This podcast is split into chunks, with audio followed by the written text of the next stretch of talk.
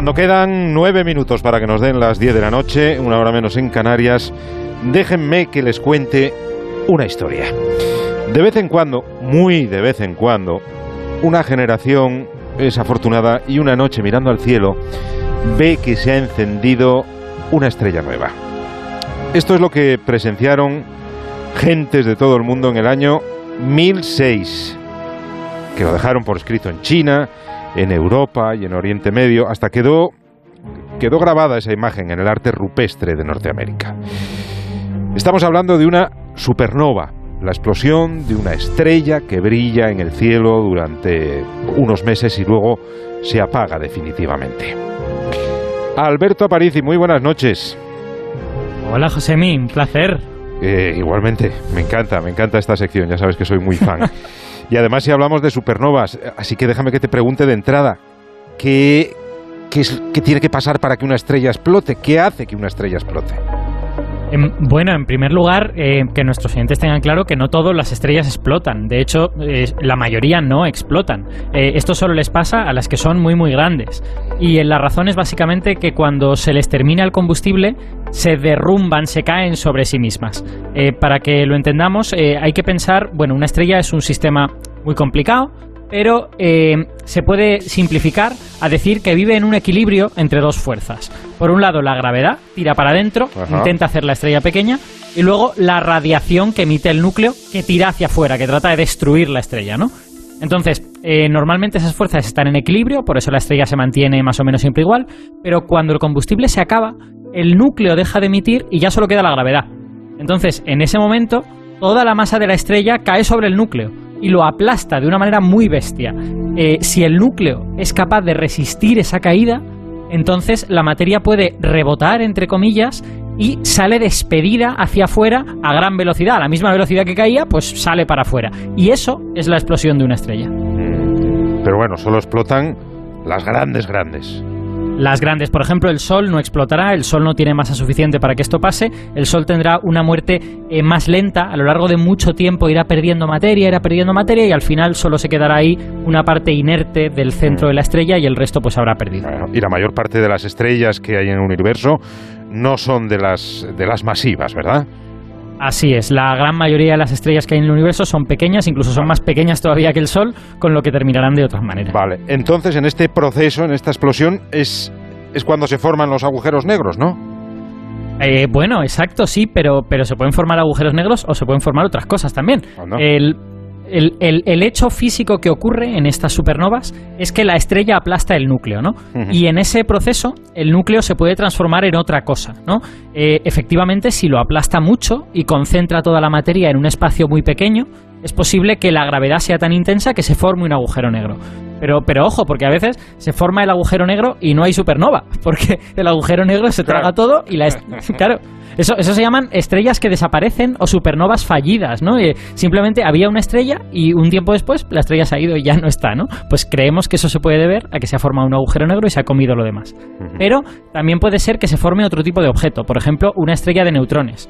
Son objetos un poquito exóticos, no se habla mucho de ellos, eh, pero son una forma de materia muy densa que está formada por neutrones. En, en, una estrella de neutrones, protones y electrones se han juntado y han dado lugar a neutrones. Y en el fondo, esta estrella de neutrones es una especie como de núcleo atómico muy grande, un núcleo atómico de varios kilómetros. ¿no? Entonces, las estrellas de neutrones eh, creemos que siempre provocan rebote, porque son muy rígidas, no pueden aguantar fuerzas muy intensas, y por lo tanto las estrellas de neutrones son eh, propensas a provocar supernovas también. Vale, bueno, pues hasta aquí queda claro. Pero, ¿y, tú crees que nosotros veremos alguna supernova o, o no nos toca en el lapso de tiempo que nos toca vivir? Pues eh, esa es una de las ilusiones de mi vida. Yo siempre he dicho que lo que quiero es eh, ver una supernova en, nuestra galaxia antes de morirme. Pero, pero está complicado, porque, porque si vemos la estadística, en los últimos mil años solo ha habido cinco en nuestra galaxia, contando esta que tú comentabas del año 1006. Hubo, hubo dos muy seguidas, en el 1006 y el 1054, luego otra en el siglo siguiente, y luego otras dos muy seguidas en el siglo XVI y XVII. Y desde 1604, nada, silencio total. Em, pero tengo que decir que nuestra generación ya vio una. Bueno, más o menos vio una, ¿no? Yo era, yo era jovencito entonces. Fue la supernova del año 1987. Ah. Lo que pasa Sí, lo que pasa es que esta supernova no fue tan espectacular porque no ocurrió exactamente en la Vía Láctea, ah. sino en un satélite de la Vía Láctea, en la Gran Nube de Magallanes. Eh, eh, como nosotros vivimos en España no lo conocemos muy bien, pero la Gran Nube es una galaxia pequeñita que orbita en torno a la Vía Láctea y que se puede ver a simple vista en el cielo del hemisferio sur.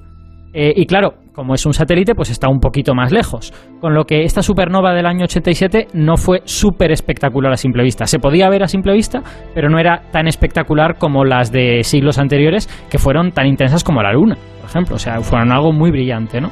Eh, pero aún así, esta supernova del año 87 es de las poquitas hemos podido seguir en vivo y en directo, porque está cerca y porque la hemos visto desde el principio. Y de hecho la llevamos 35 años monitorizando, ¿no? Para ver qué es lo que le pasa. Pues espérate, porque creo que podemos incorporar a esta charla a un astrónomo que ha estudiado esta supernova y, nos puede hablar de ella. Es Ángel López Sánchez, que trabaja en la óptica astronómica australiana y en la Universidad de Macquarie en Sydney. Eh, Ángel, buenas noches. Hola, ¿qué tal? Buenas noches o buenos días, según cómo se mire. Sí, porque si lo miras desde tu lado es buenos días y si lo miras desde el nuestro es eh, buenas noches.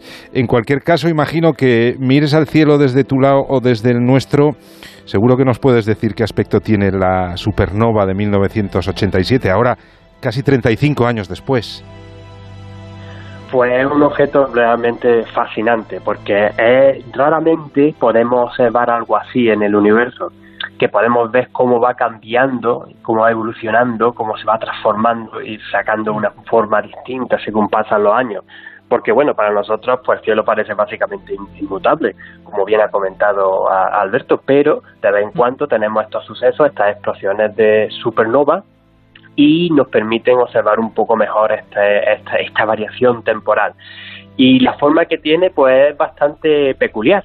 ¿Por qué? Porque no es una cosa bastante simétrica, tiene una especie de, de, morfología con una, estructura que se llama como de reloj de, arena, eh, lo que indica que la explosión no fue completamente simétrica, sino que tuvo ciertas ciertas eh, irregularidades y, ha dado mucho quebradero de cabeza a los científicos, porque claro, como poder estudiar con cierto detalle este objeto, que a pesar de la distancia, que son 168.000 años luz, sigue siendo una distancia muy cercana cuando hablamos con las supernovas que normalmente detectamos en galaxias mucho más lejanas, o las la famosas supernovas cosmológicas con las que se han podido, por ejemplo, eh, eh reproducir y encontrar la aceleración cosmológica del, universo.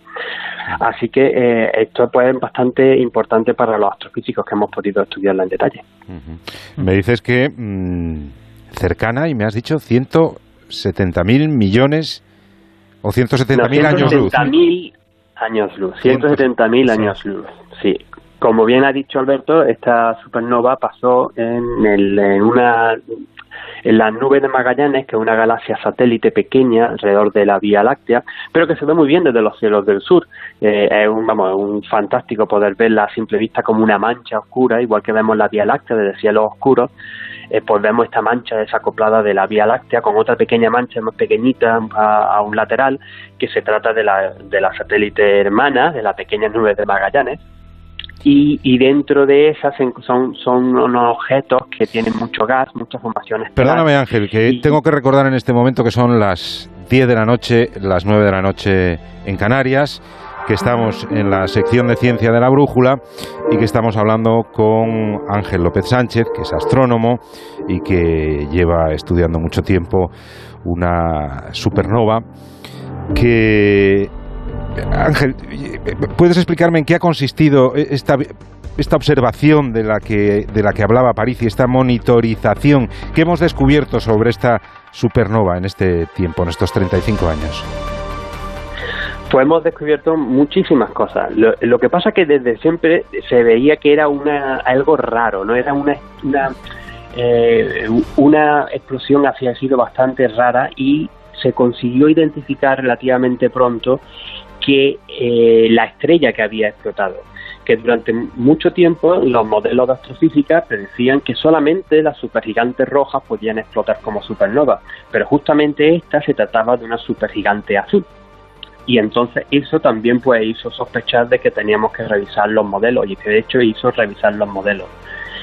Y otra cosa que fue muy importante fue, por ejemplo, que gracias al estudio de esta supernova, pues fue el propio nacimiento de una cosa que hacemos ahora, que es la, un tipo de investigación, que es la astronomía de neutrinos, ¿no? Porque pudimos observar estas partículas tan difusas, tan rápidas, eh, que, que, venían de este evento, ¿no? que se registraron en varios detectores de, de neutrinos. Y, si, me dejas, si, me dejas, que si me dejas que haga un comentario, como a mí me gustan mucho los neutrinos, son como mi, mi partícula mascota. Claro, por, supuesto. Estaba esperando em, que lo hiciera, Alberto. Estábamos, estamos hablando de los años 80, cuando ya había unos cuantos detectores de neutrinos en la Tierra. Los neutrinos son partículas que pueden atravesar el planeta entero sin ningún problema, con lo que te hace falta detectores muy grandes para verlos. Y estos detectores eh, detectaban del orden de un neutrino por hora o quizá tres, cuatro neutrinos por hora o algo así. Eh, cuando esta supernova ocurrió, detectaron entre todos una veintena de neutrinos, 24, en 30 segundos. Fue como de repente decir, pero ¿qué pasa? ¿Qué hacen aquí tantísimos neutrinos, no?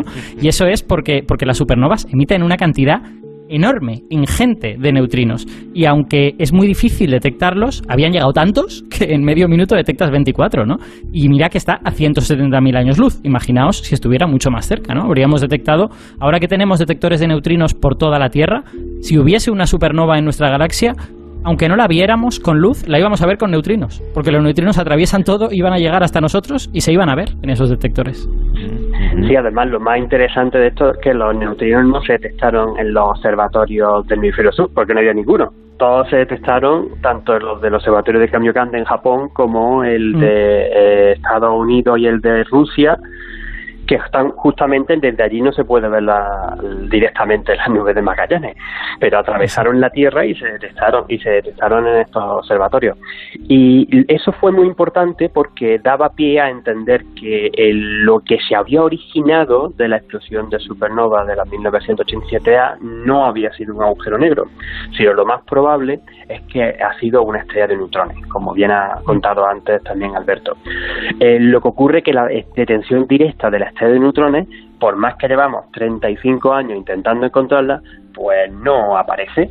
No aparece hmm. por ahí, aunque sí tenemos medidas indirectas de que está ahí, no solamente por la, por la eh, observación de neutrinos, sino, por ejemplo, se ha publicado ahora un estudio reciente de unos autores que analizan durante los últimos 30, 33 años eh, observaciones con eh, distintos telescopios y, satélites espaciales que observan en distintos colores que nosotros vemos, en rayos X, en ultravioleta, y son capaces de, eh, de poder conferir que en la estructura, las estructuras que se, están observando con estos datos y que se monitorizan cómo van cambiando, soportan sobre todo la hipótesis de que lo que ocurrió fue que se ha creado una estrella de neutrones y en el centro de lo que quedaba de esta, de esta estrella, de la supergigante azul menos 69 grados 202, que es el nombre que tiene, eh, eh, se, se convirtiera en, en esto, en una estrella de neutrones tras la explosión del año 1987. Bueno.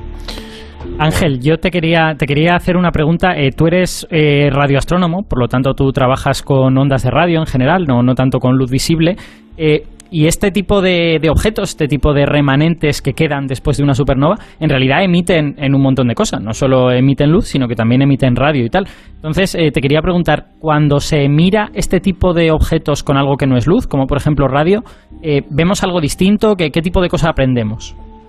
Claro, vemos cosas muy distintas, porque nosotros quizás estamos acostumbrados a, a lo que es la emisión térmica. La emisión térmica es simplemente por tener calor el tipo de luz que uno de, un cuerpo está emitiendo, también se ve muy bien con lo de la famosa emisión del cuerpo negro. Entonces, pues si un objeto está a cierta temperatura, por ejemplo, las estrellas más calientes, que están a unas temperaturas de unos 20, 25 mil, 30 mil grados, en la superficie, pues emiten en azul, en colores que son más mm. azulados. Las estrellas como el Sol emiten colores más, más naranjitas. Estrellas que son más frías, de 3.000, incluso menos grados, en la superficie y son rojas, como las nanas rojas famosas, las más abundantes de la galaxia. Pero este tipo de radiación no es así. Es una radiación que se dice que es no térmica, porque no está asociada a una temperatura. Y básicamente, sobre todo en estos sistemas, en explosiones de supernova y en núcleos activos de galaxias, están eh, relacionadas con lo que se conoce como radiación sincrotrón, que son los electrones que están acelerados por los campos magnéticos los intensos campos magnéticos que existen en estos objetos tan intensos y que hacen que emitan un tipo de radiación no térmica que se detecta sobre todo en estas frecuencias de radio y ahí es donde los vemos muy bien. Muchas veces no podemos ver o no podemos detectar incluso con otros colores que existe eh, un resto de supernova, pero cuando conseguimos los datos en radio y conseguimos las imágenes con este tipo de sistemas, pues sí los vemos claramente que aparecen por este tipo de, emisión no térmica de radiación sincrotrón. Oye Ángel, igual, igual a París y me, echa la bronca por hacer preguntas eh, tontas y estúpidas, pero eh, ¿Qué pasaría si una... Entiendo que las supernovas son los eventos explosivos más grandes que se pueden eh, registrar en el, en el universo, de los más grandes. Eh, hablabas antes de supernovas en nuestra galaxia, dentro de la Vía Láctea. ¿Qué pasaría si, si, si nos explota una supernova cerca? Bueno, afortunadamente no tenemos ninguna estrella masiva cercana que nos pueda hacer daño. No sé si recordaréis que el año pasado hubo cierto revuelo con la famosa estrella Betelgeuse, Betelgeuse o como se quiera llamar, la famosa estrella de la, la estrella gigante, supergigante roja de la constelación de Orión, porque sabemos que va a explotar como supernova pronto. ¿Y a qué distancia está? Pues esa está pues a unos 1500 años luz, la verdad que no recuerdo exactamente, pero está bastante, está, está lo suficientemente lejos como para que estemos seguros de que no nos va a afectar, pero sí sabemos que, eh, eh, mm, que, que, va a ser un espectáculo en el cielo con respecto a que va a ser un objeto muy brillante, que incluso podría llegar a ser tan brillante como la, luna llena. Hay otras mm. estrellas, por ejemplo, una estrella que a mí me llama más la atención, que también está aquí en el hemisferio sur, que es Eta Carina, que es la estrella principal de la, de la, eh, de la nebulosa de Carina, que tiene también unas imágenes muy espectaculares con el telescopio espacial Hubble, que se ve de una forma rarísima, como llaman el ungulus o algo así. Eh, y esa sabemos que, que va a explotar también como no supernova, sino como hipernova, porque tiene unas 200 veces la masa del Sol. y, pero esa todavía también está más lejos y tampoco va a ser problemática. Eso no quita a que en el pasado o en el, en el futuro, por el movimiento que tienen las estrellas dentro de la Vía Láctea, encontremos en algún momento a, que haya habido o que o va, vuelva a ocurrir eh, que nos explote una, una supernova y que tenga algún tipo de problema o de impacto en la Tierra. Pero ahora mismo, tal y como conocemos, las estrellas masivas son las más brillantes, las, las tenemos muy bien contadas, hay muy pocas, porque por cada estrella masiva hay millones de estrellas, millones y miles de millones de estrellas, casi como el Sol, y, y estas las, mm, sabemos que están suficientemente lejos como para que no nos hagan ah, ningún daño. Bueno, pues me dejas más, tranquilo. No, me, no me parece una pregunta tonta, sino todo lo contrario, una pregunta muy acertada. Bueno, y la última, venga. Em, si me dejas que, haga un comentario, quería hacer un comentario breve sobre la supernova del año 87, es que otra cosa que nos enseñó es que, em, digamos, confirmó las ideas que teníamos de por qué las supernovas brillan durante varias semanas o durante varios meses. Porque claro, hablamos de la explosión de una estrella y, luego resulta que la estrella está ahí brillando durante seis meses o durante diez meses. Dice que, que está diez meses explotando, eso no puede ser, ¿no? Eh, entonces, eh, ya antes del año 87 pensábamos que esa luz, todo ese calor, provenía más bien de las sustancias radiactivas que se generan en la explosión. La explosión es tan violenta que genera un montón de sustancias tienen una vida corta, ¿no? que al cabo de, de, un tiempo, de unas semanas, se desintegran. Entonces, ese brillo de la supernova en realidad es calor producido por la desintegración radiactiva de esas sustancias, y en particular de tres o cuatro. Hay, hay dos o tres que dominan todo eso y que son las que te dicen que la supernova se va a terminar apagando al cabo de unos meses porque ya se han desintegrado todas esas sustancias que quedan en la nebulosa alrededor de la estrella. O sea que realmente la luz que vemos no es la de la propia explosión, sino la de la desintegración radiactiva de toda esta como basurilla que, se genera en, la explosión. Es un, es un apunte súper importante porque eh, también ayuda a explicar de dónde provienen los elementos químicos.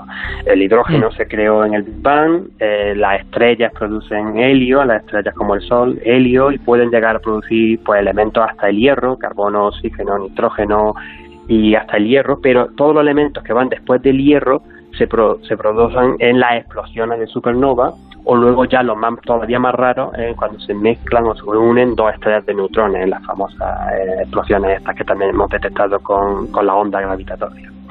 Y en particular los núcleos radiactivos más abundantes que, que se crean en la, en la, supernova y que hacen que luego ese calor al, al, caer cayendo mantenga el brillo de la supernova durante mucho tiempo, durante varios meses, son los núcleos de cobalto 56 y cobalto 57.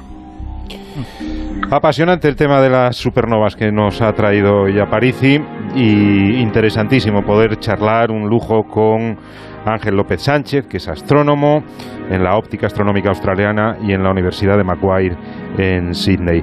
Ángel, eh, muchísimas gracias. Ha sido un placer, te lo agradezco muchísimo y te mando un fuerte abrazo. Muchísimas gracias a vosotros. gracias, gracias por darte el madrugón, Ángel. Y, bueno, claro, es verdad que estás, que estás madrugando muchísimo. Ángel, gracias por el esfuerzo. Encantado, no te preocupes. Para ti, eh, Alberto, cuando haga falta, ya lo sabes. Gracias, Ángel. Y Alberto, es que tienes tantos amigos científicos por el mundo, oye, que es que, que es que da gusto. Da gusto.